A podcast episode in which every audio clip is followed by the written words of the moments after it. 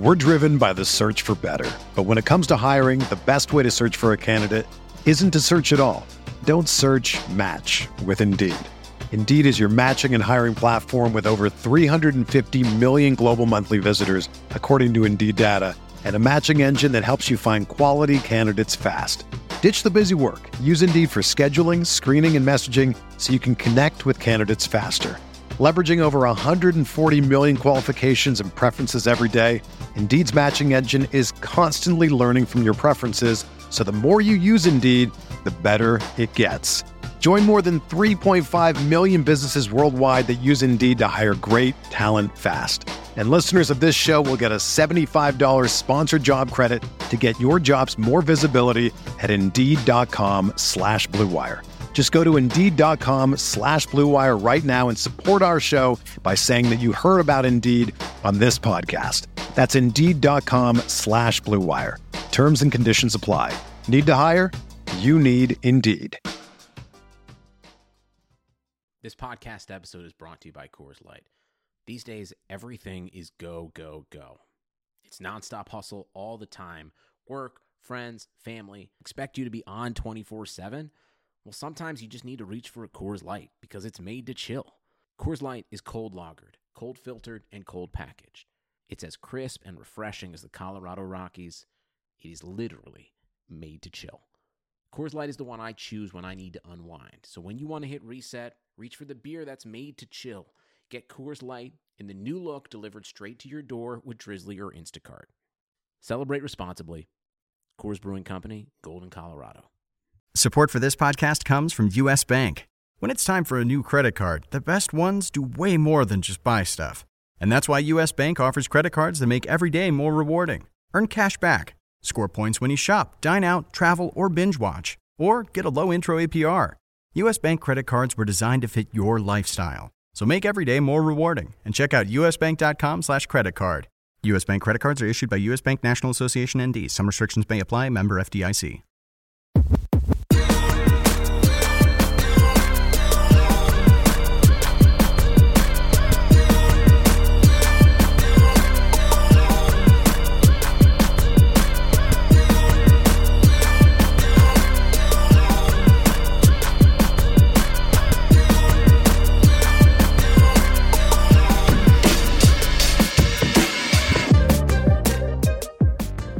Welcome in to the RotoWire Thursday NFL podcast brought to you by Yahoo and Yahoo Daily Fantasy Sports. John McKechnie hanging out with you today, and as always, joined by co-host Mario Puig. Mario, what's going on, man? Co-host seems generous. I'm, I'm more like a. Well, I don't. They don't really have a title for what I do. It, traditionally, they don't have a title for people that don't do anything, do they? uh, we've got a host and uh, what is it? A stowaway? Maybe that's the word. I'm not. I'm not totally sure, but I, I don't know. I feel like you you you uh, you pull your weight on this. Absolutely. Awesome. Uh, I'm glad you think so. Uh, but yeah, it, it's it's good to be here. It's good. It's nice to get a free ride, and and we've got a cool Thursday game. Your your Ravens are gonna probably make Adam Gase cry on national television. Yeah, he's we're going to get the thousand yard Adam Gase stare a lot tonight. I'm very very much looking forward to that. Uh, I'm going to be wearing my Ravens onesie, just going nuts in my apartment. It's going to be a good time. I know, or I think I've brought it up before, but Adam Gase doesn't get enough credit for looking exactly like uh, Mr. God from the South Park episode with the Red Dragon reference. Oh my gosh, he does. Yeah, he does. With all the hands. So uh, let's get that meme going tonight, folks. Uh, you'll you won't hear this until tomorrow probably, but you'll see the meme and you'll you'll know it started here. Yeah, listeners, get cracking on that. But uh, let's start uh, heading into Sunday's slate here. Obviously, we'll, we'll skip over uh, tonight's game from an analytical perspective. um, let's get into. I want to go by order of over unders here. So the one uh, carrying the highest this week is the Titans going up against the Texans. These That's surprising, Titans, man. I don't know what it is about them, but you know, as a Ravens fan, I wouldn't want to see them in the playoffs. They are playing really, really well right now. It's it's all clicking. I know that a lot of it hinges on Derrick Henry and, and the health of that hamstring here down the stretch. Uh, I know he wasn't practicing as of Thursday, but he's going to end up playing on Sunday. And then this Texans secondary, you know, again, going back to the Titans for a second, this isn't a team that throws it a ton, but that Titans or that Texans secondary got lit up by Drew Lock. I mean, this does not bode well uh, for these Texans here going on the road to, to face the Titans, who are three point favorites in this one. Yeah, the Titans are the kind of team you just generally don't want to see because when you have a team that runs it as much as them and is content to just eat the clock, uh, starting from the first snap of the game, they're they're just trying to end it as soon as they can, and that's the kind of thing that uh, just increases the luck variable. So especially if you're the better team, you you hate to go against a team like that because they're they're trying to make the game come down to a, a, bounced ball that goes against you, basically. Because then it's like the ball bounces against you and you have enough time to make up for it in the bigger sample. That that's that's fine, but against the Titans, it, it just has a way of uh, bouncing away from you, and then you look up and the clock is gone. And uh, now they're actually playing well in addition to that approach. And I guess it might be as simple as Tannehill uh, being an upgrade over Marcus Mariota. That he's played legitimately well. So I, as much as I think, obviously he's going to regress from uh, whatever ten yards a pass or whatever he's doing, that's probably going to get down to like eight, maybe eight and a half eventually. But right now he's played well and. He's got AJ Brown probably emerging as a top 20 ish sort of receiver, in my opinion. I don't know if people have, have really looked at what he's doing, but he's performing he's ridiculous. it. Yeah, he's. I, I, I've I said top 32 a few weeks ago, and I kind of felt like a coward for only saying like I could have at least gone to 30, you know. uh, but now I'm now I'm like overcompensating for it. Like AJ Brown is like the best receiver, dude, and but he is to be serious, probably top 20, I think. And Corey Davis, I think, is still good as much as I think Adam Humphries was a terrible contract, he can contribute. They got Jonnu Smith and Anthony Firkser, both above average pass catchers at tight end. So they got a lot of tools. And, you know, even if they keep kind of doing this uh, clock killing sort of offense, and even if they keep hiding Tannehill instead of really letting him cut loose, like those guys, those those skill position players are always going to be good and uh, that's that's different from recent years too. It's like they actually have talent. It's this is not completely inexplicable what they're doing. Yeah, they don't like have to be forcing targets to Tajae Sharpe anymore. Oh my god, yeah, the Tajae Sharpe offense it's it's gone, and and we love to see it go. It's we, we so bad. So uh, but yeah, th- this all set up for the Titans this week. I just think Tennessee, even if Mike Vrabel is not a great coach, it's like they've got a, a much more coherent identity. I think with, with I don't even know what the Texans aspire to do exactly on offense. It's like Bill O'Brien just seems like a series of uh, conventional wisdoms uh, just just playing out in practice. Like he's just, oh, you got to try to establish the run early. So it's like, great, Carlos Hyde offense. Like, well, no, we're not quite that. We're we're gonna that's probably not to work, and we're to try to catch up really fast. Just uh, having Deshaun Watson play hero in the second half, whereas the Titans know what they want to do and they have a coherent rollout plan for it. It's like Derrick Henry, Derrick Henry you know, we don't we don't mind telling you ahead of time that he's going to get the ball. You can try to stop it, and if you do, we'll we'll just throw the ball deep, and and maybe maybe everything will work out. And it has lately. Whereas with the Texans, I feel like whenever they do something right, it's almost just by chance or or just by you know Deshaun Watson transcending and. uh Deshaun Watson can transcend in any given game, but he will specifically, I think, need to do that to beat a team that's uh, just better, in my opinion. The, definitely, the, the Titans' defense is much better Right. And they've gotten healthier in recent weeks with Jayon Brown and Jurrell Casey. I uh, don't know what the latest is with their corners. I know Adoree Jackson missed some time there, but uh, they've got some skill on defense too. So if they do get points on you, it's not easy to catch up. It's it's it's a real danger uh, to fall behind to this team, even even by like a field goal. Yeah, I, th- I think so too. So you know, this is a tough spot uh, here for the Texans. Correct me if I'm wrong, but I think this is the first of two meetings that they have here to to end the season. Uh, let me pull up the game log. It uh, yeah, in week 17 okay, at Houston, they okay, also play. So this will be kind of a, a crazy uh, little end end of the season, like mini or just really sped up uh, rivalry between these two uh, teams going at it twice in three weeks. So I'm excited to see what what happens uh, here in the Tennessee uh, leg of that series. I think that the Titans can cover this one. I think they can win. Yeah, what is is this? Uh, three, point three points. Yeah, that's that sounds about right. I'm, I, I don't know about the over under going as high as it has. I, I, feel like if if the Titans are in control of a game, they, they, they'll get out quickly, but yeah, that that Houston defense is looking pretty weak itself. So uh, maybe maybe Tannehill really does have another uh, 25 attempt, 350 yard kind of game. Is he going. right now? Uh, I don't know. It's honestly, I haven't looked specifically at, at uh, Tannehill's career long enough, to, or, or this year even, to, to kind of figure out what's going on differently. It might be just as simple as he's just got a lot of good players around him, and as long as those players are that good, maybe he can keep playing like this. But yeah, the the YPA will drop. It's like no quarterback does what Tannehill's doing right now for more than whatever six games at a time. You don't throw for 391 yards on 27 attempts. Doesn't happen. No, exactly. So a regression candidate to be sure, but again, when you're faced against this Texans uh, secondary that's not very good, I don't think there, there's going to be Yeah. regression at least this week. he has a margin of error with which to regress. It's not like he's on, you know, a, a razor's edge of, of efficiency and output where he a little bit less here makes the whole thing fall apart. It's just that lately he's been kind of perfect and he could he could regress and still be good.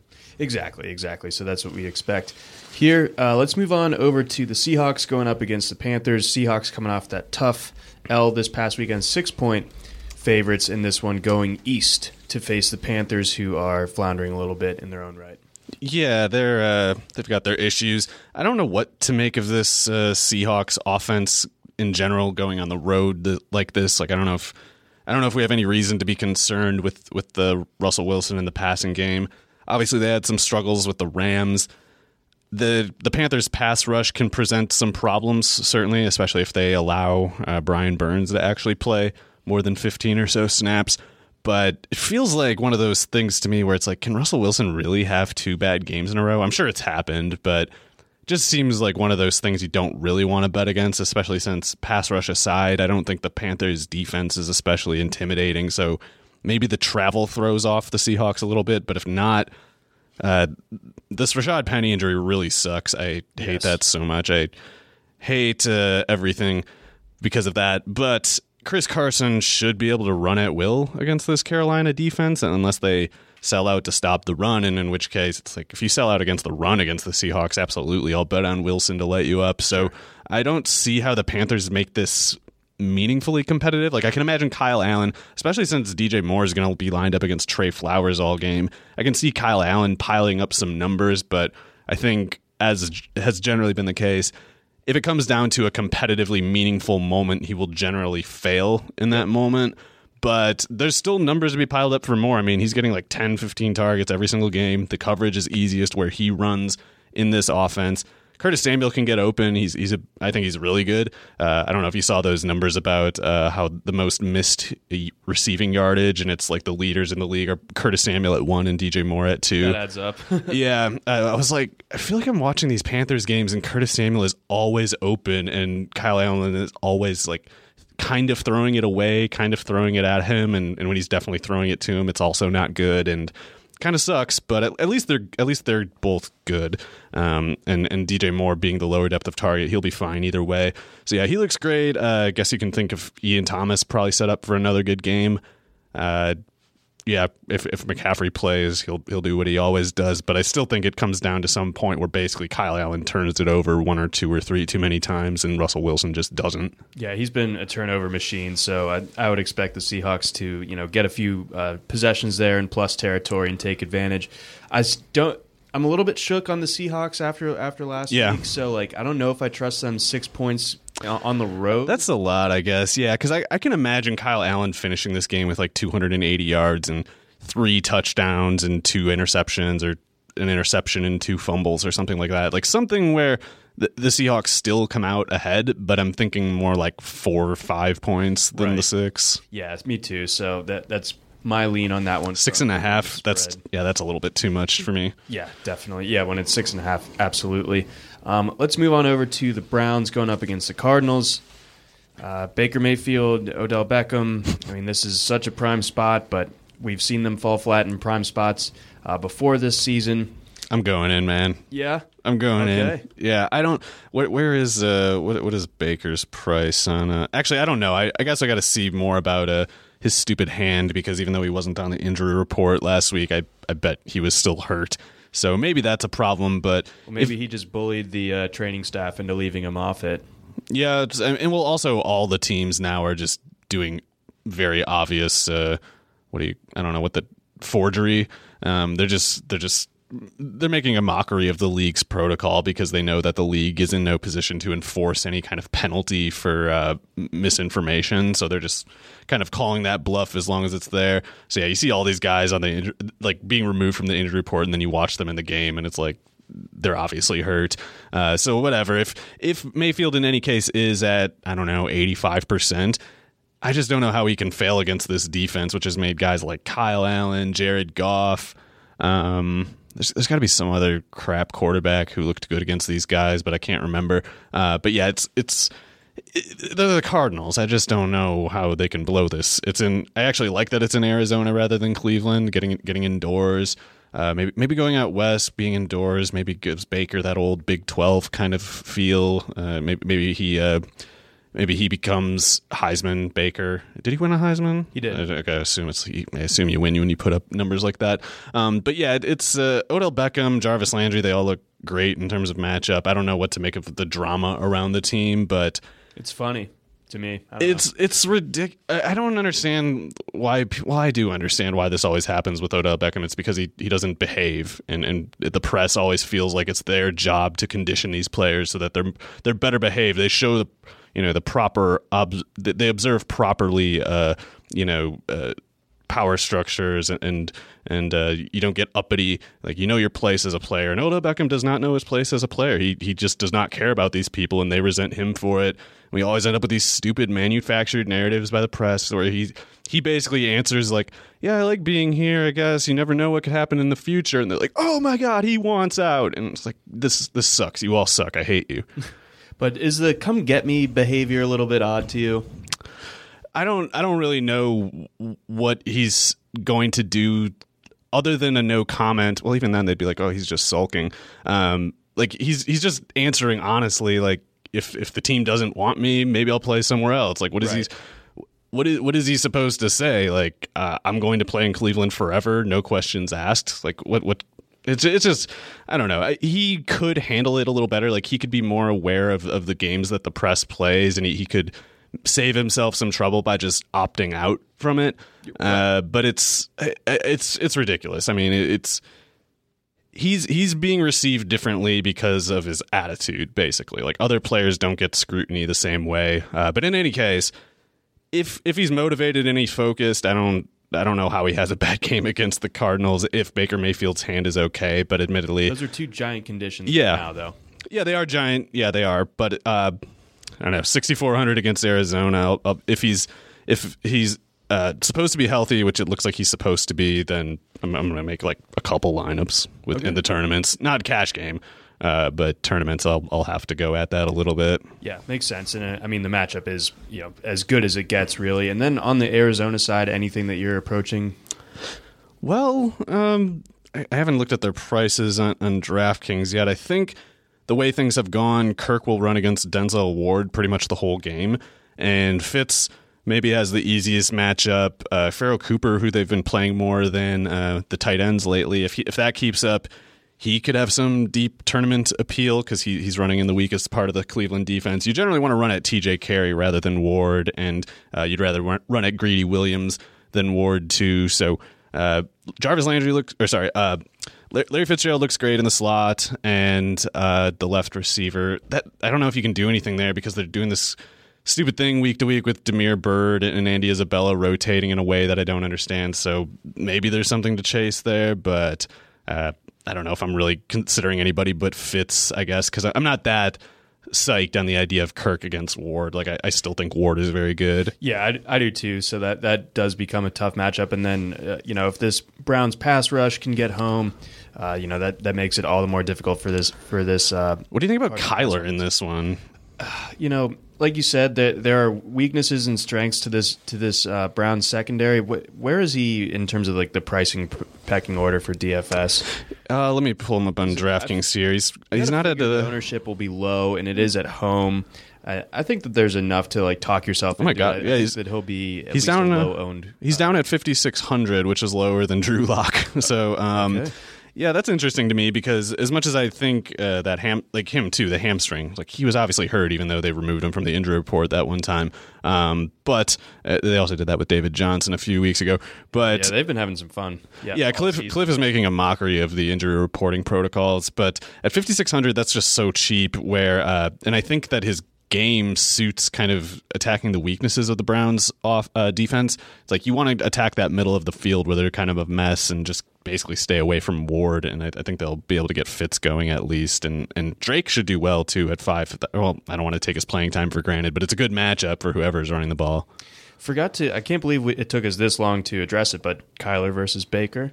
You know, Oh, a couple yeah. of OU teammates, couple of recent Heisman winners. It's uh, it makes this matchup a little bit more watchable when I throw narratives. All right, that's a, that's there. a narrative I'm going to run wild with. I think. Yeah, I'm gonna. Th- th- this is a this is a this is kind of and it's Heisman weekend. Heisman weekend. I think these th- these planets are aligning along with with our you know these observations that you've put forth, and I think we're, that we're onto something here now. I think uh, big game Baker, uh, big game Kyler. Uh, One of these two teams will sign like Michael Crabtree before the game, and he'll have a big game. Yeah, it also means Just a big I, Big Twelve party. Just I need everybody. to be restrained somewhere in a safe location because when all these conditions are met, I do turn into a werewolf. So um, yeah, it's we'll have to take care of that. Well, too. it's that kind of game, uh, especially if if Baker is on, uh, you know, the fight milk or whatever. And, He's going to need. with real crow's eggs. yeah, they they got to have a little something extra for this one. There's too much Big Twelve, uh, just energy. Too much, yeah, It's- yeah. Too much Heisman Big Twelve energy for this to, to come out like a, a thud. In my opinion, Yeah, suddenly this game is very good to me. it's the most important one. I think. Absolutely. All right, let's move on. Uh, we got the Rams going up against the Cowboys. Uh, I thought I was listening to the Real Man Wood podcast, the, the Chris Liss, Dalton Del Don uh, extravaganza. I love that podcast, but like. Uh, Liss was making a good point that you know motivation is not something that you can you know really quantify here. But if the Rams lose this one, their playoff hopes get really really slim here. Whereas the Cowboys, they can lose and still like win their division. So like it That know, rules. I know, right? That's It's so just- cool. Good job. Um, so I think that coupled with the fact that the Rams are playing actually really good football of late and the Cowboys not, um, I think that with that, the Rams one and a half point road favorites here. I think they can take care of business. Yeah. And, and again, as we've said many times on this podcast, I'm not afraid of like the Dallas home field advantage whatsoever. Yeah, I at once think that uh, basically there's not exactly like smoke and mirrors with Jared Goff's success lately, but more like they've protected him well. Like he's he's not dealing with pressure. He wasn't dealing with much that I noticed against the Seahawks at least. And when you give him a clean pocket and you give Robert Woods and Cooper Kupp all day to cross their routes and get their pick systems going, then Jared Goff will make clean throws to those guys. He'll even occasionally make really good throws. And I never doubted that. I think there was room to acknowledge that and then still have, in the bigger picture, a lot of skepticism, especially if you're framing it as the question of is he average? Is he above average? I think it's clear he's not above average. Uh, he can be below average and still do what he's done uh, the past couple weeks, do what he did against the Bengals and the Falcons. It's when things get tougher that, that you worry about him falling apart. And this is at once I can imagine McVay just so thoroughly out coaching, out game planning the Cowboys that they they keep this a favorable situation for Goff. They continue to protect him and, and uh, shield him from these things that he that he's just uh, fatally flawed at. Like when, when he's the kind of guy who I think you know he, he looks great until he's killing your team. I don't know if there's really much in between for him because his his flaws are profound when when uh, the broader system can't protect can't uh, keep those flaws you know hidden. And against Dallas, it's like I don't expect. Well, Brandin Cooks, Jared Goff will never throw to again either way, but he'll be wasting his game against Byron Jones unless Dallas does something different. So Robert Woods, who's had really weird, I know they're huge numbers, but just just weird numbers, uh, catching so many passes, finally got into the end zone against Seattle. I think he's going to get another like 15 targets in this game because he's going to be running against Awuzie. He's going to stay away from Byron Jones. Um, Cooper Kupp might have a bit of a not in the sense that anyone should worry about him in fantasy, but he, he might have a relatively challenging matchup against Jourdan Lewis. So I think Woods can have another big game, and I think it could be kind of the a lot like how it felt against the Seahawks, where it's just Woods first down, Woods first down, and and you, you're wondering like why the hell don't they cover Woods? And it's just Woods first down again, and you, you never really figure it out, and all of a sudden they're winning. And uh, I think Dallas as long as Dak Prescott's hand is fine, and not that I I have no read there. It's it sounds like he's uh, got a legitimate uh, pointer finger issue. that could matter a lot. I have no idea what to make of that. Um, if even if Dak is 100% or close to it, I would still take the Rams to cover that one and a half. But if Dak is not uh, 85, 90% or better, then I can imagine it getting kind of ugly because that Rams defense is playing better than it has, and uh, you know, there's there's Donald, of course, Fowler. There's some guys who can actually make things go wrong for the offense, and then the corners. Ramsey, of course, was going to improve. Um, I don't think Troy Hill is as good as he looked in that last game, and I um, I think Dallas has too many weapons and, and, enough pass blocking ability that they should stay viable as an offense. But yeah, I don't know what to make of Dak's thumb issue and or sorry, not thumb, uh, finger issue. And even if he plays relatively well, I just think McVay is going to outsmart uh, Garrett enough times that you know three point margin. I'm not worried about that. Maybe you can gain some insight into the Dak injury by reading that um, ESPN Grips article, uh, where every quarterback talks about how they grip the football. Yeah, uh, some deep level analysis potentially. I'm just throwing it out there. Yeah, we'll we'll make like four segments out of a deep dive into that on the, on the show Friday. I think. I'm here for it. Okay, all right, can do. And then uh, one last question, toss up for you: Gurley or Zeke this week? I'd go Zeke. I don't know. I mean, it's it's it's not something I feel great about. The the Cowboys are dysfunctional, but at least they're going to try to give him the ball, and he'll do more as a pass catcher, I think, than 2019 Todd Gurley tends to. Mm-hmm. I can imagine the Dallas run defense either playing well or falling apart. So it's it's not like I want to fade Gurley exactly, and he he looked fine, you know, running the ball lately. So uh, if the script stays viable and Dallas doesn't uh, successfully sell out against the run, Gurley should be fine. It's just if you need that 20 carry, four or five catch possibility, I, I don't think Gurley realistically provides it as well as Zeke might. Yeah, probably not. But um, I think one of my, my favorite fantasy outcomes this whole season is Todd Gurley actually not being dead, like many uh, postulated over the summer. Yeah, it's been a weird situation. I don't know why they haven't used him more as a pass catcher, but uh, yeah, he's, he's been fine. It's it's just been kind of a rough season for the Rams offense, especially you know going back earlier than two weeks ago. Yeah, it, exactly. So that maybe uh, I'm looking at it oh. through rose-colored glasses because it has looked, you know, way more like 2018 these past couple of weeks. Yeah, I meant to say Tyler Higbee. I think stays hot in this one, and I don't understand what the hell they were doing with him the last two years because you would remember at Western Kentucky, he was basically a wide receiver, and he was really productive was at killing it. Killing it, yeah, yeah. And then he gets to the Rams, and they're just using him as a blocking specialist, except starting two weeks ago, and now he. I didn't see him block. I know Chris Collinsworth kept saying like, "Oh, his blocking so good," and I'm just like, I feel like all he did before was block, and now he, he's their like number two receiver.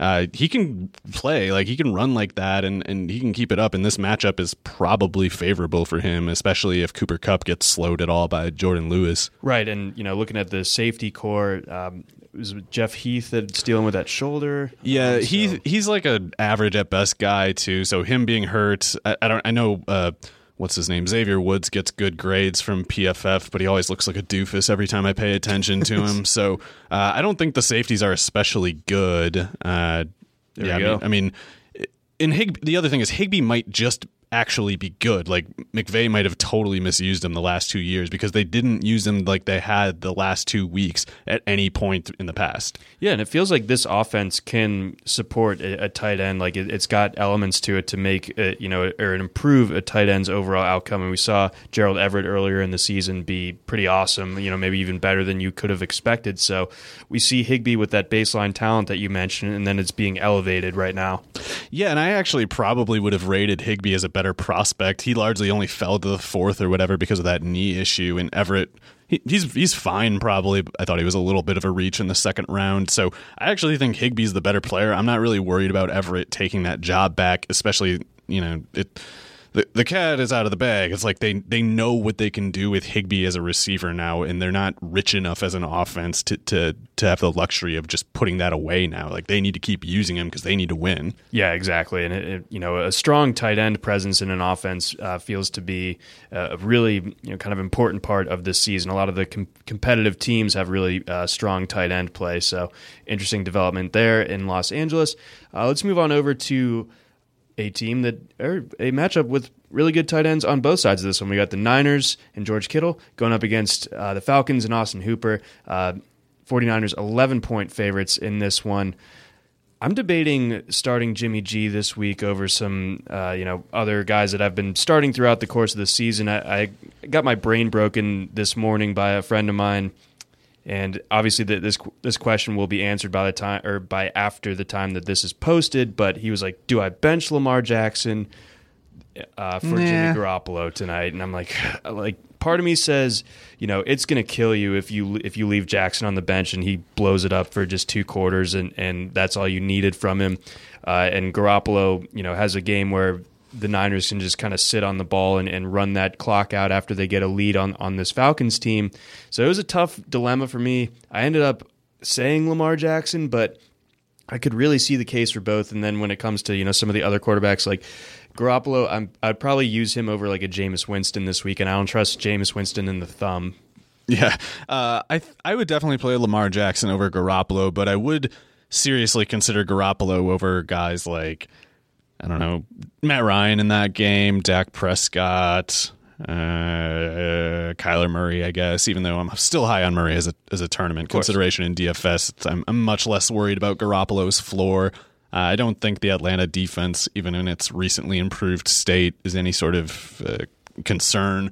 Really, uh, the biggest concern is is like does does Matt Ryan just get sacked 14 times and throws three interceptions and uh, does Jeff Wilson score three touchdowns on six carries for five yards? That kind of stuff might happen in a game like this if the Falcons pose no threat. But the 49ers defense seemed to lose a lot with Jaquiski Tartt missing time, and I don't know if uh, I don't know if that explains a game like last week against the Saints because it, it- people forget you know the the range of outcomes that are possible dis- despite these uh, these these generally true statements like the 49ers defense is very good it's one of the best in recent years and you know these two offenses are struggling this year like they, that all can be true and you can still have a game that makes no sense like that one especially uh, you might remember the 2000 I don't think it was week one. It might have been week one, but the Jaguars played the Ravens, and it was like Tony Banks had five touchdowns or something. I was at that game. and it was like, oh wow, okay, yeah, it was it was like forty five to forty two or something, and I don't I don't know if the, Sharpe had the game-winning touchdown. Oh, game nice. ruled. Yeah, I don't know if like did, did the Ravens give up forty points the rest of the year? I'm sure they did, but it was it was it was insane because I, I remember like before that year thinking like, oh, the the Ravens have like the best defense ever. then in week one, like Jimmy Smith and all those guys put up huge numbers. Tony Banks comes out victorious. The Jags had, had like to that point because they were in the same division, right? It was called the old AFC Central, and Yeah, I, I forgot about all that yeah, stuff. the, I don't the remember. Jaguars were the Ravens' daddy for the first several years of the Ravens' existence. Mark Brunell would routinely Right, right. just torch the absolute hell out of them. So that that that game was a very uh, important. It was an moment exorcism. It really was. Yeah, and maybe the, maybe this game with the Saints and the 49ers was another exorcism. Maybe Jaquiski Tartt really mattered that much, but there's still there's still a possibility that that game didn't. It, it would, there's just sometimes where weird things Yeah, I'm happen. not. I'm not worried about the 49ers defense. I, I expect it to be more like the sample that we've seen all season, more so than you know a, a crazy game in the Superdome. They are very beat up. I got to mention though, Okay. uh, K'Waun Williams concussion wasn't practicing as of yesterday. Jaquiski Tartt missed last week, wasn't practicing as of yesterday. Richard Sherman wasn't practicing as of yesterday with a hamstring. DJ Jones, who's been a pretty good interior lineman, wasn't practicing. Dee Ford, I think, has been out for like two games now. So they're still beat up, and I think that's a reason to be optimistic for Garoppolo because what are the odds like even if he gets sacked seven times like what what are the odds that Matt Ryan playing against a bunch of uh, I don't know half of the 49ers backup defenders uh, not that that's for sure going to happen but it, it's just a possibility until some of these guys back and get back in practice but unless Ryan totally fails in that setting which if you're if you're talking those kinds of injuries I'm not as worried about Ryan as I could have been, and if Ryan plays well, then Garoppolo will have to throw the ball at least a little bit. Whereas, like the way it only goes, the way it goes actually wrong for Garoppolo is, I think, if they just don't really need to throw the ball. Yeah, exactly. And like you said, maybe there's enough um, just holes on this San Francisco defense because of the injuries to where you know the Falcons keep this relatively competitive, and therefore Garoppolo uh, gets a little bit more action in that one. So hopefully that pans out that way. Eleven points at home. What do you think? That's a lot. I I think I'll go with the Falcons to cover that, just I will too. because it's like eight. You can you can get beat big time in the NFL and still only lose by like eight. So Yeah, and you know, I don't I don't expect this to be a peak 49ers game especially after kind of expending all that they did a week ago there. So I I, I suspect that the Niners win by like 10 or something like that or, or 7, uh, more so than covering 11 points there. Uh, let's move on over to the Giants. Three and a half point favorites against the Dolphins. Ugh. Cool. Good. Um, yeah, I don't really know what to say about this game. Well, it's interesting Darius that Slayton. Hey. Wow. Yeah, I had that kind of wrong. I had it totally wrong last week. I thought it would suit Tate and Shepard to have Eli at quarterback and and not Slayton, but I don't know. Maybe maybe Slayton's just the wide receiver one there. Maybe he's maybe he's really that good. I I definitely am sold on him. Uh, to be clear, I just didn't have faith that Eli would would throw it up to him. But man, it it sets up great for all of those Giants receivers. That Dolphins secondary is not a real NFL secondary. Darius Slayton can burn those guys. He's he poses a lot of the similar matchup risks that Robby Anderson would, and he did well against the Dolphins. They just don't have guys who can run with that kind of speed. They don't have guys who can run with Sterling Shepard and Golden Tate hardly, uh, and they're they're not even supposed. I guess Shepard's kind of fast, but Tate's not even supposed to be fast. I think they'll all be open. I think if Evan Engram can play 30 or 40 snaps, he, he would get five or six targets, but I don't know what to make of that foot. It's pretty bad at a glance, in my opinion, that they said he was going to play last week, and then I think it was Saturday, wasn't it? That yeah, it just- might have been like during the show. Yeah, and they're just like, actually, never mind. Everything's okay though. It's like, oh, really? That's you, you thought things were going to be different yesterday, though. What happened? So that that kind of creeps me out. I don't even see why they have him playing, to be honest, because especially when, when you're talking about foot issues, like f- foot sprains and useless, busted seasons, like why? Why even put him out there? But if he is out there, he's he's very good, and Eli likes to throw to him. So uh, any of those guys could have a big game. It, it has to be Saquon week, right? We're all in on We, Saquon. we would hope so. Let's go all in on Saquon. All right, let's let's do it. It's a, it's about darn time, and frankly, Saquon, you owe it to us. God, he's going to be so chalky at 7,700 on DraftKings, though. I gotta, I can't help it. I gotta go. I gotta go in. It has to. It I'll has get my to happen. differentiation with all my Browns and Cardinals anyway. See, exactly. So that's how that is all going to pan out. Any anything to like on the Dolphin side of this one? Uh, yeah. Let's see. Is, is DeVante Parker going to play with that concussion, or are we thinking he's? We're not sure yet. Okay. Well, if Ryan Fitzpatrick can make a game of this, and I have no idea, I guess he probably won't, but uh, it's encouraging that this is supposed to be like a 45 sort of degree game rather than a cold one. Uh, maybe Fitzpatrick can get it to Albert Wilson. I, I, Isaiah Ford actually is pretty interesting to me. I know he's he's a really poor athlete by NFL standards, but I don't see anything that meaningfully different in his profile as a prospect versus. Uh, I guess this isn't that flattering of a comparison at the moment, but like Rashard Higgins and more more flattering Tyler Boyd. These guys who, you know, they run like a 4-6 even though they're like 6'2", 195 and that that kind of sucks, but then you look and you're like, well, how the hell they put up these numbers in college if if they don't have something to work with and what do you know Isaiah Ford gets some some real opportunities last week and he's he's super efficient with his targets. I think he's I think he's got actual skill. Yeah, as a can play. as a general rule, guys cannot produce like he did at the ages that he did at Virginia Tech unless they are good. Like even if he's not a burner, even even if there's these flaws, like generally you can't do that unless you have some sort of unique set of traits. So I'm interested to see if he can keep it going. Don't know if I'll be interested enough to go at him in uh, fantasy, but let's see. He's uh, 3700 on DraftKings. Okay, I can probably get interested at that price. That's that's pretty low risk. That's really cheap. Yeah, especially if if he's got that that path to targets that we expect him to. Yeah, him and uh, maybe Gesicki. Eh, Four thousand for Gesicki. That's not as interesting. If I'm if I'm getting any Dolphins uh, aside from Laird, and I don't. What is his number anyway? Laird, where are you? He's at forty five hundred. That's actually pretty interesting to me on DraftKings. Is that going to be chalky?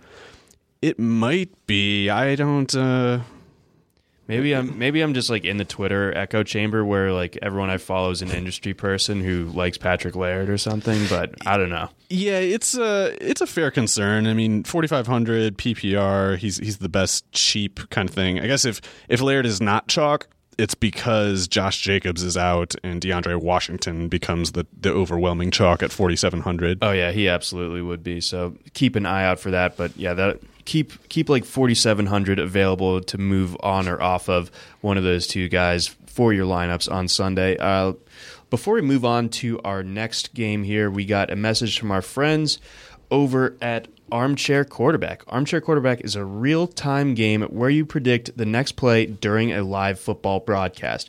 You know what the next play is going to be, predict it and earn points, climb the leaderboard, and increase your chances to win tickets and other prizes. It's the perfect way to make watching games more exciting. We have a special league for all RotoWire subscribers, and we'll be posting the leaderboard online and be mentioning them right here.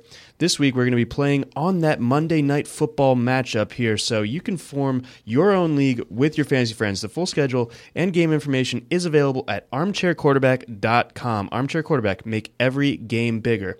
Then we also got a message from our friends over at Yahoo. For sports and betting fans in the New Jersey area, this is the moment you've been waiting for. Sports betting is available today on Yahoo Sports and the Yahoo Sports app, powered by BetMGM.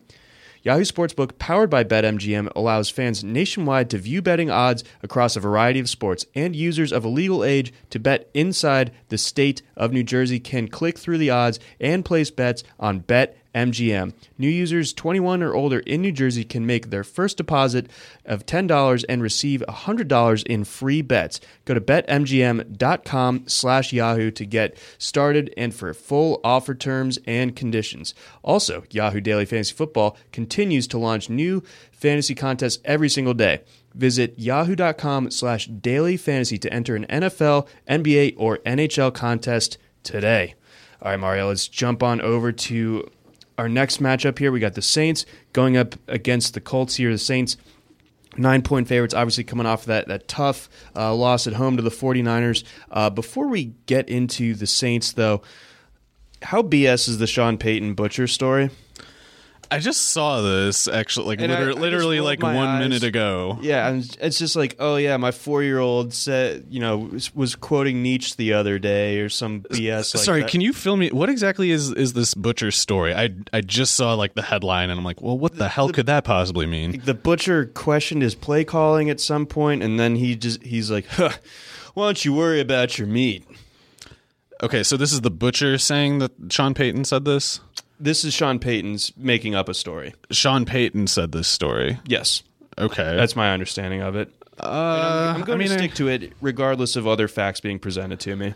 I mean, I guess I could imagine that being a real. Th- I don't know why Sean Payton seems Well, a he definitely bit. didn't say whatever cool one-liner he said. He said. Yeah, I don't. Uh, th- th- that when when the when the presented story is, and I told him, huh, "Why don't you worry about your meat?" I guess I'm picturing instead this guy just like waving a cleaver in his face, and Sean like dropping the meat and running away. Uh, instead, I, I don't know, but I. It's a weird story to like flex on. It's a weird thing. Like, hey everyone, uh, good to see you. I know you're all you're all feeling a little critical of me, and, and that, that was an important close uh, conference loss that we had last week. But let me let me tell you this. Let me point out something. My my butcher doesn't respect me anymore.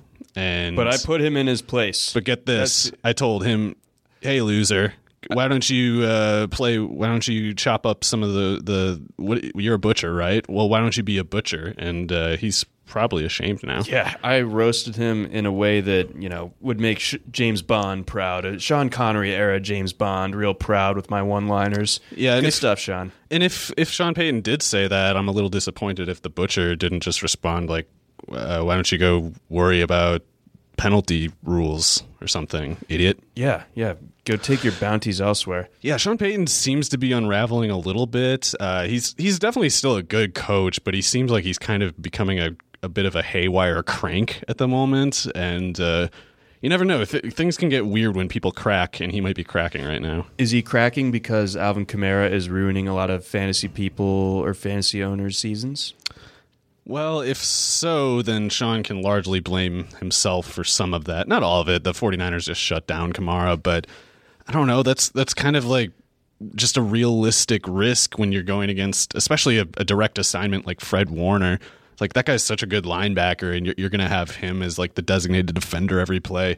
Sometimes it's hard to beat great players. Like even if you have a great player yourself, some sometimes you in one game samples it doesn't go well. It doesn't go the way you need it to. So between that and then the injuries that he was playing through, especially you know a few weeks ago, going back to the early season, it's like it's it's easy I think to look at Kamara's outcome and, and just explain it. Like I don't I don't think there's any real lesson to learn other than just like oh well crap that that sucks that didn't work.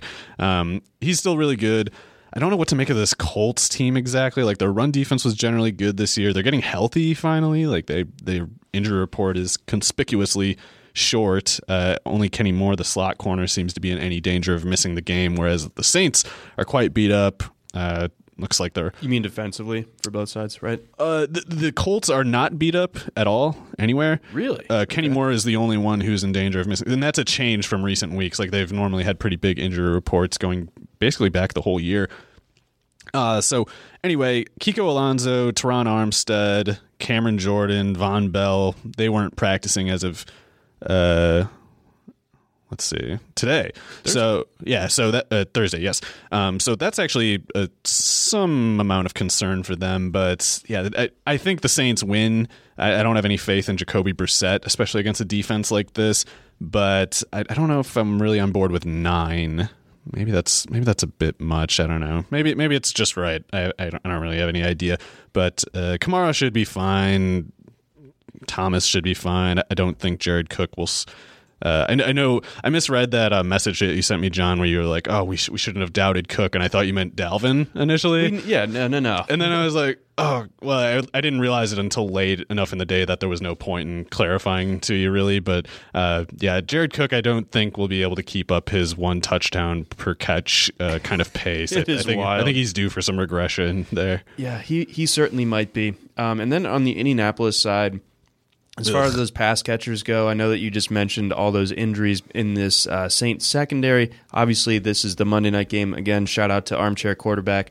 Uh, they will be having a contest uh, for for this game here on Monday night. But um, in terms of like these pass catchers for Indianapolis, they just signed Dontrelle Inman. He had a great end of the season last year. Am I crazy for for liking him in the showdown if he's active? A showdown, anything goes. I, Yeah, buddy. Yeah, I don't, I don't, I don't know how you can actually, how anyone can make like an, a, a, a like spirited uh, criticism of using any particular player in, in showdown. It's like, yeah, why not? Uh, I don't think for this matchup, or, or at least I would say for this matchup, I don't see what the Colts can do. Like, I just don't. I don't think Zach Pascal, I don't think Inman are the kind of receivers that can do anything against the kind of corners that Apple and Lattimore are. I don't know if the slot is going to be any more. Uh, The, the slot will be more vulnerable, but I don't know if the slot alone is enough to get Pascal open with with the much regularity. I can just see this being a total dud game for Jacoby Brissett. I, I just don't think he's very good, and he, he's completing like six. Uh, he, he only completes uh, for like six point six yards per pass, something like that. And uh, when you com- when you're only averaging that much yards per pass, you need to be completing something like at least seventy percent of your passes. Ideally, uh, you know, like seventy two. Something like that. He only completes uh, 63.2% at 6.9 yards per pass. If 63.2 is all you're completing, you need to be averaging like 8.5 yards per pass. So, uh, Brissett against those corners with weak receivers, I don't know. I guess I'm maybe I'm talking myself into uh, the Saints covering that because I, I just don't know what other than Marlon Mack the, the Colts even have, and that that can kind of just work against you when you're a heavy underdog like this. No, that's it. Yeah, th those are really good points. Um, I'll just shoehorn this in there. If Inman has even one catch, I'm I'm taking the victory on. Go go in on the showdown, but absolutely just uh, maybe maybe not on the uh, Sunday Monday slate. Yeah, I'll definitely hold off on that. But no, that that's all good reason there. Uh, when it comes to maybe the Saints actually covering a number that big, Indianapolis just doesn't really pose that that scoring threat there. You could easily see them scoring well under 20 points on Monday night in New Orleans. Uh, let's move on over to the Bucks versus the Lions. Uh, the Buccaneers, uh, my faith in them all season long uh, was rewarded with Jameis breaking his thumb and Mike Evans hurting his hamstring. So now I'm scrambling in in the leagues that I care about. So what happens from here with this Bucks offense? Uh, I don't know. I can imagine them blowing this game. I oh man, I didn't mean to do that. I swear I didn't mean to do this. Oh wait, it's blow. It's not blow. It's that's what that's what it looks like. It's pronounced like it's his. they should have to change his name to like B- Balau, like with with a with like an apostrophe in it. Um, because anyway, David David Blow, I'm calling him from now on. I don't think he's he could he could uh, blow it in this game, but the, but the Buccaneers could too because uh, I just when when you when you're reducing the Buccaneers offense to just kind of like Chris Godwin plus Peyton Barber. Uh, when when Peyton Barber and Ronald Jones become a big part of the, the projected uh, workload there, that just seems like a good time for something to maybe go wrong. Uh, they could run well too. It's the, the, Detroit defense is not good or anything, but uh, Tampa Bay run game is stupid.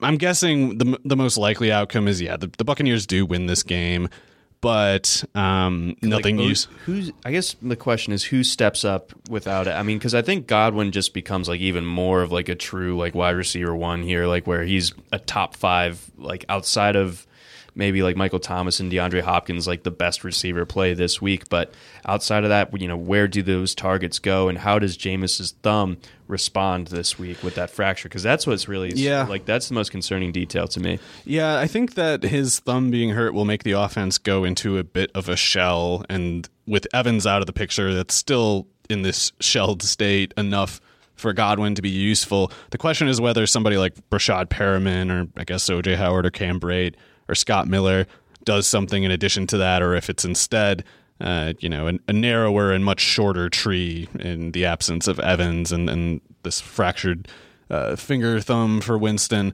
So I like Godwin the way, like I just always like Godwin. I, at some some sense, I don't even really have much analysis to do about it because it's just like, yeah, if he's playing, I think he's good pick. Um, but I can imagine Tampa Bay just kind of giving like 16 carries to Peyton Barber for 62 yards and a touchdown, and uh, I don't know, probably going maybe low tempo, trying to just get out with the win. But if they uh, let uh, Blough, is that it's Blau? Yeah, David Blau. If they let Blau chuck it deep to Golladay, and I know jo- Marvin Jones being out sucks. He's, yes, he's a re- he's a really good, injury ball. Yeah, he's a really good receiver. I don't think people really give him enough credit, generally speaking. Um, but Blau is willing to just chuck it at Golladay, and if they keep leaving single coverage, or if if the safeties aren't uh, on top of it, it it could all of a sudden just get a little bit uh, hairy for the Buccaneers, and uh, you know, broken thumb Jameis is is what the game comes down to that again things can go very wrong i would think. Like he can he can blow it he can he can get, do the the two pick sixes if he's perfectly healthy and now he's got a busted thumb. I don't know. Just seems like there's things that could go wrong here. Yeah it really does. Um, and without having looked yet at our free agent or our, fab runs while we record this show. So i put a bunch of money out there on Breshad Perriman don't know if I got him. I, I, at this point, I almost hope that I didn't, but I, am almost certain that I did because the bid was that stupid. So what was it? Like 40? 21 bucks. I bet you got him. I'll, I'll, I'll try to. I'll, I'll, I'll, see if I can pull up the list here. And uh, anyway, oh, wow. um, but yeah, that's. Uh, I guess that's all I have to. Maybe maybe Danny Amendola steps up with no Marvin Jones, something like that. Logan uh, Thomas, Hockenson? I guess. Yeah. Log- well, Hockenson's toast, isn't he? That's, He's that's right. but right. Uh, Logan Thomas, I'm I'm kind of a truther there. I. I'm also a truther in the sense that I bet he could play quarterback pretty well. Uh, but if not, he's also a freak athlete by a tight end standard. So could do a lot worse as far as your uh, punt type plays. I think. Yeah, no, that, that's a, that's a good call, and yeah, I, am always here for, for some good Logan Thomas uh, discussion as well. Uh, let's move on over to the Vikings, giving two and a half to the Chargers in this one. The Chargers playing at home, but it's not really much of a home field advantage there. Vikings uh, obviously playing pretty well of late here. So how does this one shake out? I don't have a good feel for this one because both of these teams strike me as sluggish and capable of just kind of wasting a bunch of time without doing anything. It's a little easier for the Vikings to to stay steady because Dalvin Cook, uh, just the kind of player that he is, he he just keeps things stable and, and oftentimes explosive, but at the very least stable. Whereas with the Chargers running game, I can imagine it doing not a whole lot in this game. Uh, the Vikings have been more beatable in the run lately than than in generally in the past. That might just be as simple as Linval Joseph and his health, and he should be pretty close to healthy in this game. So, you know, when you when you have that Linval Joseph, Danielle Hunter, Eric Kendricks core in the front seven, and, and they're all playing at a high level. As a general rule, it's really difficult to run on that team. It's a little easier to run on that team when they're on the road. Uh, so you know it's reasonable to have hope for Gordon, and I think especially Ekeler. Uh, I just don't I don't know what I would expect the Vikings to do with Kendricks and his coverage assignments when there's a player like Hunter Henry and Austin Ekeler at the same time. Like if it was just one of the two, I'd say, oh, Kendricks has him obviously. Like he's their he's like their Stephon Gilmore for uh, tight ends and, and running backs. But Ekeler is just such a beast, and and even though he only gets uh you know six, seven, eight touches a game sometimes, he doesn't he doesn't really go below that either. He'll sometimes go over it, but it's like even though his role is limited, it's pretty close to assured too. And if Kendricks is covering uh, Hunter Henry, then it's like I guess I'm not worried about Kendricks being a problem for Ekeler anymore. And, and if there's no Kendricks type talent to counter Ekeler, Ekeler can light you up. So I feel like one of those two has to do something just because Kendricks can't deal with both of them at the same time. Uh, and then in the meantime, that Vikings cornerback crew has struggled so much that maybe if it goes well for Gordon, it has something to do with you know Keenan Allen, Mike Williams getting open against these corners that have struggled, and, and just kind of keeping the chains moving, giving Gordon a chance to accumulate volume. Which if they can, they'll give it to him. That's definitely how they prefer to function. It's just more uh, might come down to like how well can the Chargers move the ball initially because we have reason to think the Vikings will move the ball more or less kind of okay with Cook. And occasionally you'll even get a, a, genuinely good game out of Cousins. But even if you don't, Cook is there. Whereas with the Chargers, like I don't really see Rivers raising anybody's level of play. It's like if he has a good game, I'd sooner guess it's the fault of guys like Rhodes and Waynes yes. more than it's like the to the credit of the Chargers. So yeah, I think the Vikings take it. But uh, yeah, I'll say they cover. I don't know. It's like I, I can just see Rivers down uh, s- some amount and just just getting one of those nasty pop gun throw turnovers because he's he's pressing to catch up and he can't do it anymore. Basically, yeah. The, I mean, basically the classic Sunday Rivers, or yeah, the Rivers on a Sunday afternoon. It's just you know the most consistent thing out there is him trailing by possession with you know two minutes to go. Yeah, so uh, crippling interception to follow.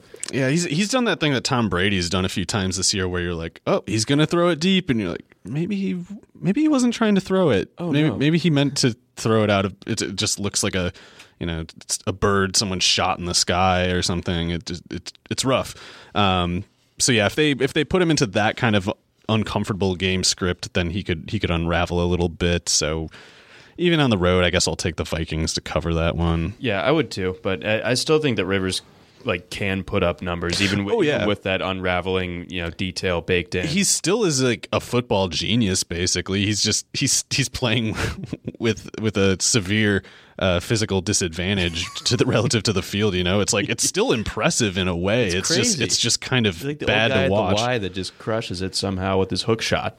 Yeah, it's it's he's he's like the old guy that uh, I guess it's like he's he's at the YMCA just just getting like dusted by these these kids who are 30 years younger than him, but he still if you don't cover him in the corner will make that three pointer every time. So yeah, uh, just just cover the three pointer. Don't don't let him make a big deal out of this. Come on. There you go. Uh, that's a great way of summing that up. Uh, let's move on over to the Raiders going up against the Jaguars. Jaguars seem to be spiraling a little bit here. God, they suck. Uh, the Raiders. Uh, six and a half, though. That's a lot. Six and a half, five and a half, even. I don't know if I like five and a half for the Raiders. Uh, I, I basically am willing to believe, and maybe this is reckless. Maybe this is, maybe there's no objective uh, case for this, but I am willing to believe that Minshew is better than Carr. I'm, I'm sick of the Carr stuff. Sick of him. Um, but uh, traveling that far, it's kind of putting a lot on Minshew, especially with how bad the pass blocking has been in that offense for the past few weeks. It's like as bad as Foles was. It's like Minshew is struggling a lot for a lot of the same reasons.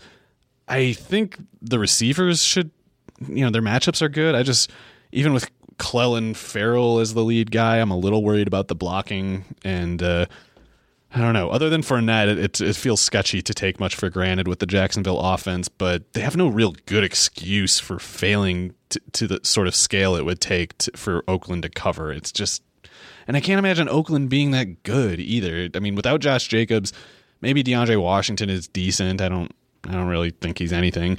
Uh, he's good enough in fantasy, and getting if, if Jacobs is out, he gets enough workload to, to be useful for the majority of teams. Like he's definitely uh, the top waiver or I would say anyway, he's the top waiver pickup, and he he could instantly be a top fifteen sort of running back play if Jacobs is out. But that just has more to do with uh, the workload and and the the matchup. The Jacksonville run defense has been bad all year, and Myles Jack went on IR last week, I think. So Washington should be fine, but I can't imagine Carr just playing well. Like I don't know. It's hard for me to get Derek Carr right. in Oakland. Last game in last a- game in Oakland. Yeah, is uh, is Fresno State, California, something pride. Uh, he's good now because uh, sentimentality. I don't know. Maybe that's maybe that's the good analysis. Gruden maybe that's coaches him up. maybe that's the good stuff for Derek Carr this week. But That's uh, all I got for him.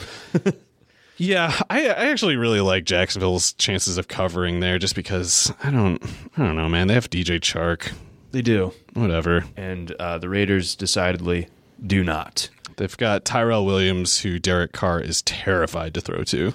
Yeah, it's a it's an odd phobia to have, but maybe he should overcome. If it. I were an NFL quarterback, I would simply throw it to my good receivers. See, you're making a lot of sense here. All right, let's move on over to the Chiefs going up against the Broncos. Uh, Chiefs 10 point favorites at home. I think more than picking a side on this one, this feels almost like a trick as far as the over under is concerned. It's only at 45 from what I'm seeing. I feel like this game is an easy over. I can't tell what I think about the Chiefs' defense, and I guess Frank Clark is a bit of a question for this one. Um, I'm trying to pull up whatever whatever it was that he was dealing with. If he's out illness slash shoulder, that would be. Uh, he, he's probably their second best defender in my opinion after Chris Jones, so that would be a big loss. Um, yeah, that's that's the main notable thing with them. So if he's in, that helps. If he's out, that they can't exactly replace him, so that that would make it tougher for the Chiefs to really make Lock look bad. But I, I feel like Lock could melt down in this game, and I don't want to take a I don't want to like deny him the due credit for playing so well against the Texans last week. awesome. But I think he was kind of just mashing the buttons a little bit. Like I don't I don't know if I really believe that he knows what he did right in that game. Like I, I think he knows like well that worked, but I I, I think he might have been kind of uh Like when I pull a Christ Air and Tony Hawk won type of deal. yeah something like that where you- you're just like I'll take the points, but I'm not sure what I just did there. And uh, Lock is prepared to keep chucking the ball even though he doesn't know what he's doing and I'm generally I'm, I'm always I'm all for that, yeah. yeah I'm always good to see that in a quarterback because it's worse the worst thing is when you get a Blaine Gabbert who's just a coward and uh, doesn't isn't willing to take a risk um, it's like with with Lock you'd sooner have the opposite issue where it's like please stop trying to throw the ball as far as you can do something else take a nice check down, please, Drew. But uh, he against this kind of team in a place like Arrowhead, I feel like it could go a little bit wrong. Right. Um, do we want to do we want to go with something like well, Missouri borders Kansas, so this is almost like a homecoming game for him. he used to date uh, the daughter of Lamar Hunt or or uh, whoever, not Lamar Hunt, whoever owns the Chiefs now. Oh, okay, Uh, his daughter, I think him and Drew Lock or her and Drew Lock used to go out. okay. So yeah, let's let's see. there's revenge Um, narrative, revenge. Uh, yeah, there, there's no there's no They got uh, all sorts of stories. there's no easy guide to this sort of narrative uh, structure that we have here, but there's need to work something we gotta we gotta dig into that and and uh, do an emergency podcast when we get to the bottom of it. Um, but in any in any case, to be serious, I I just think going to Arrowhead probably probably due for bad regression anyway. Uh, like even if he was playing the Texans again, I would say like no, he's not going to throw for 300 yards, and that, that was that was an absurd game, one of the most absurd uh, performances. But it, you got to remember that uh, Texans pass defense is pretty bad, and at least the left corner, like Charvarius Ward's doing a good job for the Chiefs. Um, I, I don't. He might tend to line up against Sutton unless they put him on the right. It was so funny, Bashaud Breeland having that big game of all people uh, uh, against the the Patriots, and I remember like even in that game, I was like, oh my god, Bashaud Breeland sucks so much. He always gets a beat every single time I watch him play, and then he has that interception against the Patriots where he was only in the position to make the interception because he got beat so bad on the play, and it was like That rule. and it was like I've been owned. Yeah. But he, I thought that he just was bad all this time, and it turns out he that he was just playing the long con on all of us. He was like, Lloyd Christmas thing. he's like, I'm I'm so bad, I don't know how to cover people, and and then you believe him, and it's like, but I but I am actually just sitting on this other route over here to Edelman, and he had that that uh, he broke up that last pass too in the game. Uh, that was just lucky though. Brady just had to bail on the pressure. Um, but yeah, Breeland, uh, that that I'll just go ahead and say that's the last good game he'll ever play. He's he's just bad again from now on. Okay. Um, but I don't know if Lock can take advantage of that enough. Uh, and I also hate that he doesn't. I don't know. Patrick is doing good, but like Noah Fant is not going to keep averaging 40 yards after the catch per catch. Like they're going to have to find a more sustainable approach that, than banking on those kinds of big plays. Yeah, but I don't know. This is a this is a divisional game, and it feels like they're going to at least go with that strategy. Like they're not going to go into like some conservative mode. I think they're going to just try to let it rip the rest of the season, and that that makes for a dangerous team if it if it clicks. Obviously, we saw it last week in Houston. So I think I think the Chiefs might not cover this one. Uh, like it, there is the arrowhead factor, like you mentioned, and that can be a, a really, really tough place to play, especially for an inexperienced quarterback like Lock. But I'll just bet on a little bit of the, the craziness continuing to work out in Denver's favor long enough to make this game somewhat interesting and certainly long enough to go over. How about, how about this? If if Kansas City covers the over hits, because that means Mahomes is basically airing it out. Like I can't imagine the Chiefs running wild on the Broncos defense. No, no. So I think if I think if the Chiefs cover, it might have to do with Mahomes propelling the over. Uh, I, I, I guess that's how I'm seeing these things correlate. Yeah, that I mean that that could definitely happen. So, uh, but I just don't think that the Chiefs not covering would exclusively mean that the game doesn't go over. But I think if the Chiefs do cover, True. the over definitely goes. Yeah, I I don't want to. Uh, yeah, I definitely don't mean to rule it out. I just I just think that if Mahomes is on, that actually would be kind of bad for Lock because then the pressure goes up. It's one thing to be chucking the ball deep when your team is in control, but when you're on the road and, and if Mahomes just scores twice on his first five passes, all of a sudden you might you might find your resolve withering. Yeah, no, that that is an excellent uh, counterpoint there. Uh, let's move on over to the Patriots going up against the Bengals. I mean, the Patriots know all the moves, right? So I still don't know what the, any of this is, and I can't wait to forget about. The, I'll think the worst of the Patriots anyway. Yeah, it's like what am I, it's like they're they're out there boiling orphan blood on the sidelines, and someone's like, "Oh, they they have a camera they're not supposed to." I'm like, "So what? They're doing dark sorcery. Like, who cares about the cameras?" Like, I'm I'm worried about the these evil spirits that have been long since buried or maybe even banished to hell that they summon back to Earth uh, for for these for these. It didn't work Sunday. That was cool. Um, but usually it works. You know, they're and against the Bengals, you don't you don't really need to call upon uh, that that. You can get like your third string, you know, succubus demon out there, and it'll be fine. Yeah, just just put any old clown monster uh, spirit, summon it, and it'll it'll probably be enough. Uh, I think the Bengals. Uh, I don't know. They they still suck. I don't. I don't. It's not a real game. No, It's yeah, not a real game. Is I'm my out on opinion. this game. Uh, just as a, I mean, you got just two completely different teams going two different directions. I just don't think that the Patriots would. I think they cover cover. nine and a half. I by they the do. way, I just it, it seems like a good time for the New England defense to start scoring uh, more touchdowns than the offense again. I, and the Bengals present that that opportunity for them. Um, It's not Ryan Finley, but Dalton might work still- fine anyway. Still pretty good. Do you think that Mixon can run on them a little bit? I think he can with uh, on a like a per touch sort of basis, but I just don't know if he's going to get to 10 carries. Like if if he does, it would be because the Bengals I think are almost expressly forfeiting the game, but I don't know, maybe maybe not. If Brady has another bad game, if they continue to look rough on offense, maybe they'll struggle to create the kind of distance in the scoreboard that normally would get the Bengals to abandon the run. Maybe the script will remain viable for Mixon late into the game. If so, I I think New England very easily, or sorry, the Bengals would very easily cover in that case. So I don't see them easily covering. I don't know. I've had a lot of trouble getting Mixon right this year. I, I can't figure him out. He can't figure himself out. Yeah, I just I.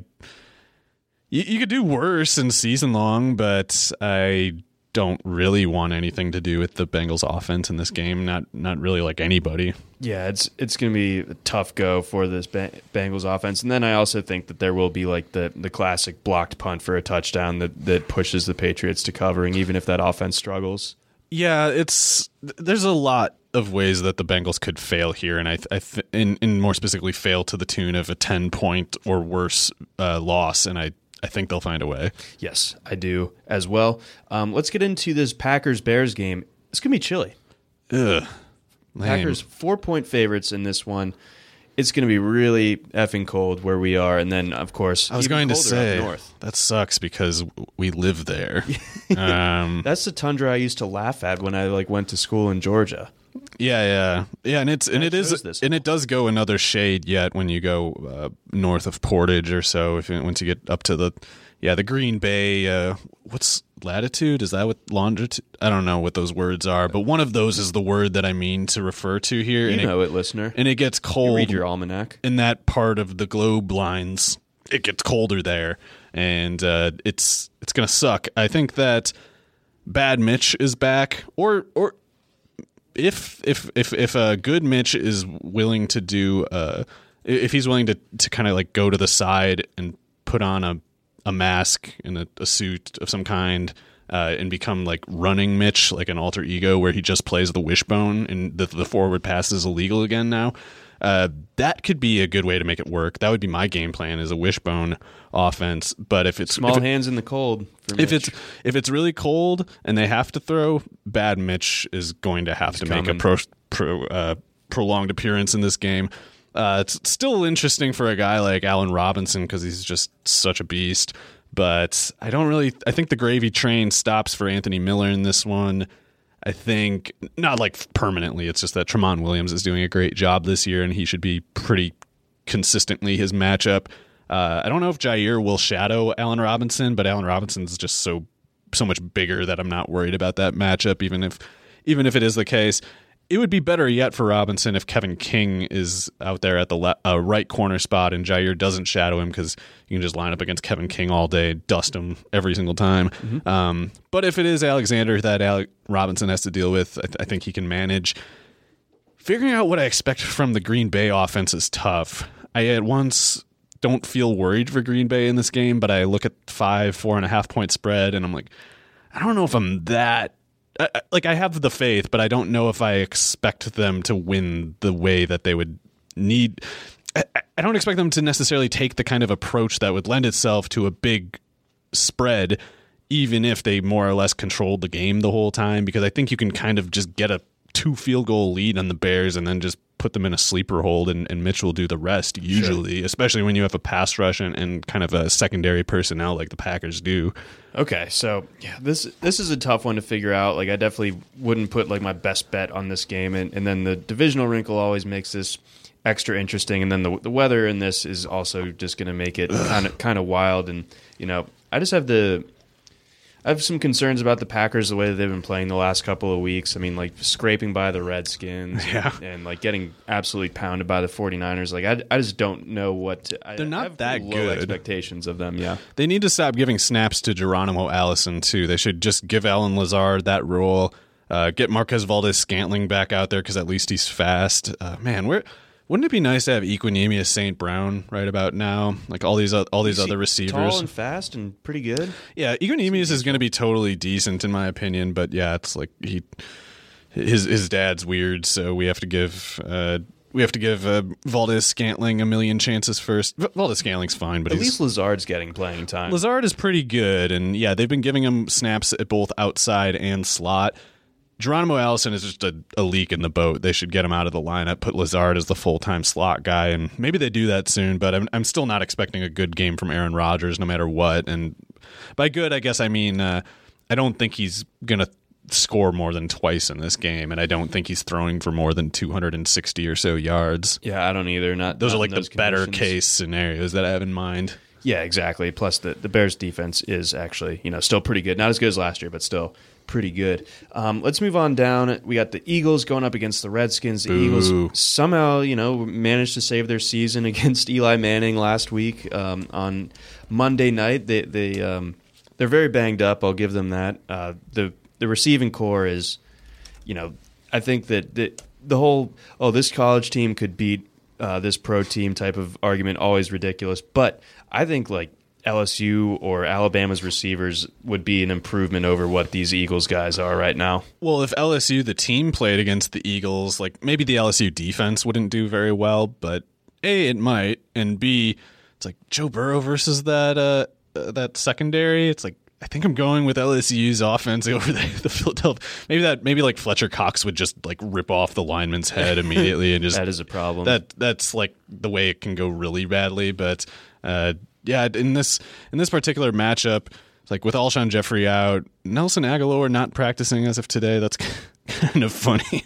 I don't know. I just I think it's funny how. Uh, how, how, bleak their situation is. I shouldn't laugh at that. Lane Johnson might not be able to play. That's important. Mm-hmm. So if Lane Johnson is out, then yeah, I really become concerned f- for the Eagles. Like I, I, think Dwayne Haskins is hopeless right now, and and so the Eagles will still win. I think, but I can imagine it being like a seventeen to fourteen kind of game, something like that, and.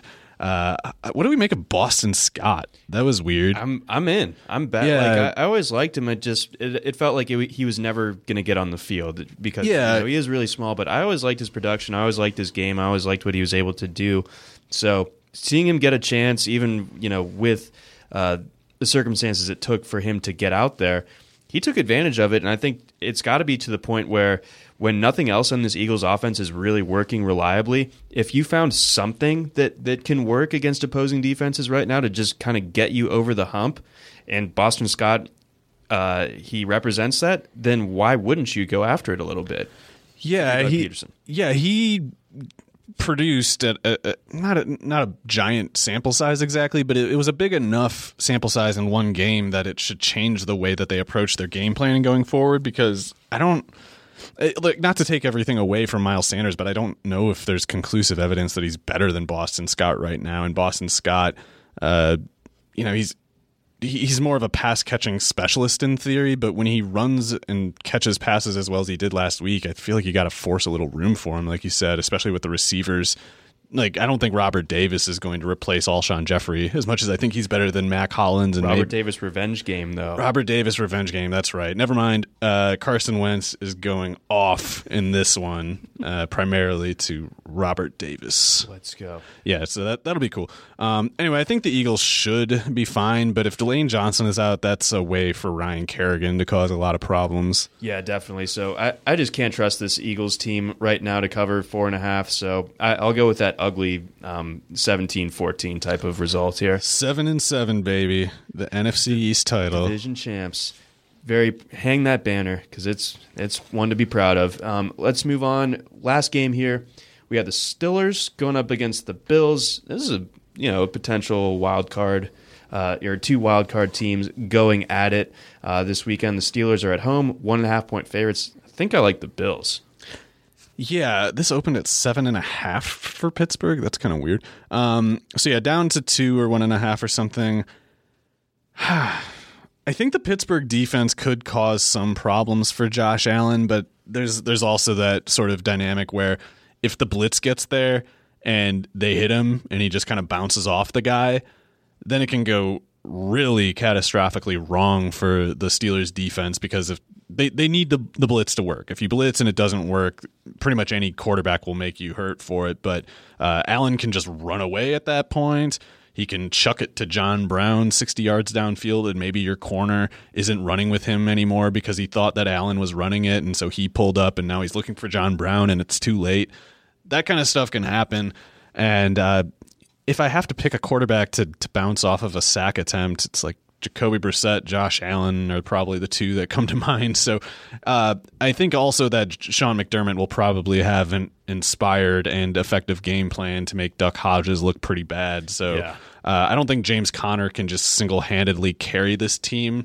Uh, or he, he can, but it's it's just so unlikely. And I, think uh, the Bills have more things going for them. Like they they they don't have an obvious way to win, but they have more means of conceivably doing it than the Steelers do. Yeah, and I like them as as road dogs here too. Yeah, I like, like them to win this especially. So um, I would I would side with the Bills. I just you know, I'm not the biggest Josh Allen guy in the world, but him versus Duck Hodges, I mean, Hodges is not real. It's just it's not real, and I th- I think McDermott will put him in some spots where he needs to to just kind of throw the ball, and uh, I, I I think McDermott will have answers. Like I, I think they'll know what the right call is, and I think they'll probably execute it right. yeah, the Steelers have been, I feel like, surviving on borrowed time. Oh yeah, I mean, the defense legit, but the the fact that they are in a playoff position with that excuse of an offense out there, it's it's. I mean, again, it speaks to like Mike Tomlin, like huge credit to him. But I don't know, man. huge credit to Freddie Kitchens too, but uh, yeah, not to go back too much into that one. But yeah, for me, Buffalo Pittsburgh, it's like home field does matter, but the distance between the Buffalo offense and the Pittsburgh defense is not as big to me as the distance between the Pittsburgh offense and the Buffalo defense. And yeah, it's again that that Allen detail of like he can just bounce off of the the blitzer, throw it deep, even if it's just to get defensive pass interference or even if it's just running for 17 yards. It's like stuff like that is going to, I think, make the difference, and so I, I think they'll win, not, uh, let alone cover. And I think also uh, from a fan perspective, I look forward to. I guess Deadspin doesn't exist anymore, but you know, somewhere getting out there on the internet the the fights in the stands because Bills and Steelers fans mixing it up in Pittsburgh, Is this known for occurring like in the stadiums? it's going to. wow. Yeah, fights happen everywhere, but uh, NF- there's something like profoundly sad about like grown men fighting at, at NFL games. But you end up seeing good clips of them every single week, and I think that a mixture as volatile as like Steelers and Bills fans, I Well, think see- it's, especially with a game with stakes, Yeah. yeah, I there's thought gonna be fights. I thought the Bills fans were all like doing it ironically though, and, and like as a spectacle of, of like dumb guy theater. Uh, whereas par- like the, in the Steel- parking lot maybe, but like when when Duck Hodges throws a touchdown on them and they, they hear they hear it from the Steelers fans one too many times, the the the starters jackets start ruffling. Okay, yeah. I mean, I, I expected it from the Steelers fans and you know Eagles fans, but I, I just thought the I thought the Buffalo people were more of like the Fargo sort of cloth, where they're like, oh, those are the strange Northerners who are kind of like mole people, and they've uh, they they're still watching TV shows from 1994, but they're okay. Uh, I, I, whereas like I, did, I didn't think they would be able to like keep pace with with the hardened, uh, you know, just just like s- street fighting kind of uh street fighting kind of disposition of, of what I imagine when I when I see like Eagles fans saying uh, vulgar things, threatening things in the stands. Right. Okay. So that that's definitely fair, but I don't know. I'll, I'll give the Bills a little bit more credit. Which fan base wins in the melee? I think the Steelers would probably have enough uh, like switchblades in their boots to, to really take care of that and protect the home turf. Yeah, I think I think I would give the, the Steelers home field advantage for Even for adjusting for numbers, I think they would they would grade well there. Yeah, no, that that's absolutely yeah, no, that is the right way to look at it. Um, so we'll have to ask Jerry what, what Bills Mafia is like because he was boots on the ground uh, there last week. So maybe that will give us uh, further insight into into how these uh, Steelers Bills uh, crowd fights will go. Yeah, uh, I will in any case say Buffalo by four. I will uh, second this Bills by four, 21 17. Lock it in, baby. But all right, that's going to wrap things up for today's show. For Mario Puig, I'm John McKechnie. Thanks again for listening to the RotoWire NFL podcast brought to you by Yahoo and Yahoo Daily Fantasy Sports.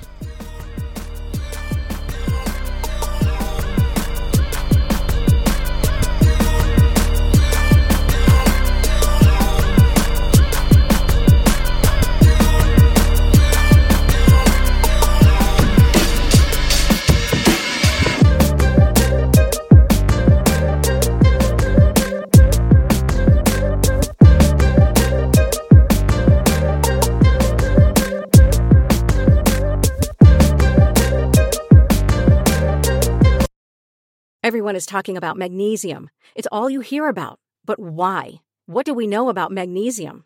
Well, magnesium is the number one mineral that 75% of Americans are deficient in. If you are a woman over 35, magnesium will help you rediscover balance, energy, and vitality. Magnesium supports more than 300 enzymatic reactions in your body, including those involved in hormonal balance.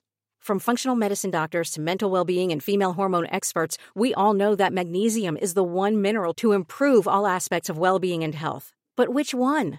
Magnesium Breakthrough from Bioptimizers, the trusted choice recommended by leading experts with seven best absorbed forms of magnesium to ensure your body receives the support it needs for overall well-being. Go to bioptimizers.com slash balance today and use code BALANCE10 for 10% off. Support your journey to wellness at B-I-O-P-T-I-M-I-Z-E-R-S dot com forward slash balance.